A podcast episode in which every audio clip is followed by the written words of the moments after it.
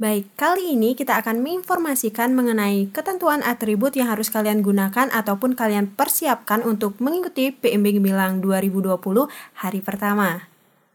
Untuk informasi yang pertama, yaitu mengenai ketentuan pakaian. Yang pertama, calon mahasiswa baru diharuskan untuk mengenakan baju kemeja putih lengan panjang dengan celana panjang kain hitam, menggunakan ikat pinggang berwarna hitam, kaos kaki putih, dan sepatu warna hitam atau navy. Warna putih diperbolehkan, namun harus dominan hitam. Selanjutnya, barang yang harus kalian persiapkan yang pertama, buku coklat, yang kedua, pulpen lebih cepat, yang ketiga, smartphone atau laptop.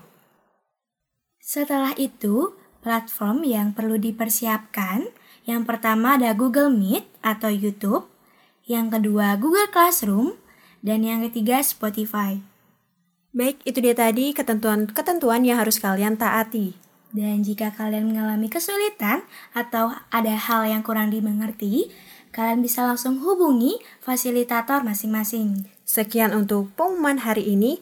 Tetap semangat dan tetap jaga kesehatan. Sampai berjumpa kembali di podcast PMB Gemilang 2020. Collaborate to elevate.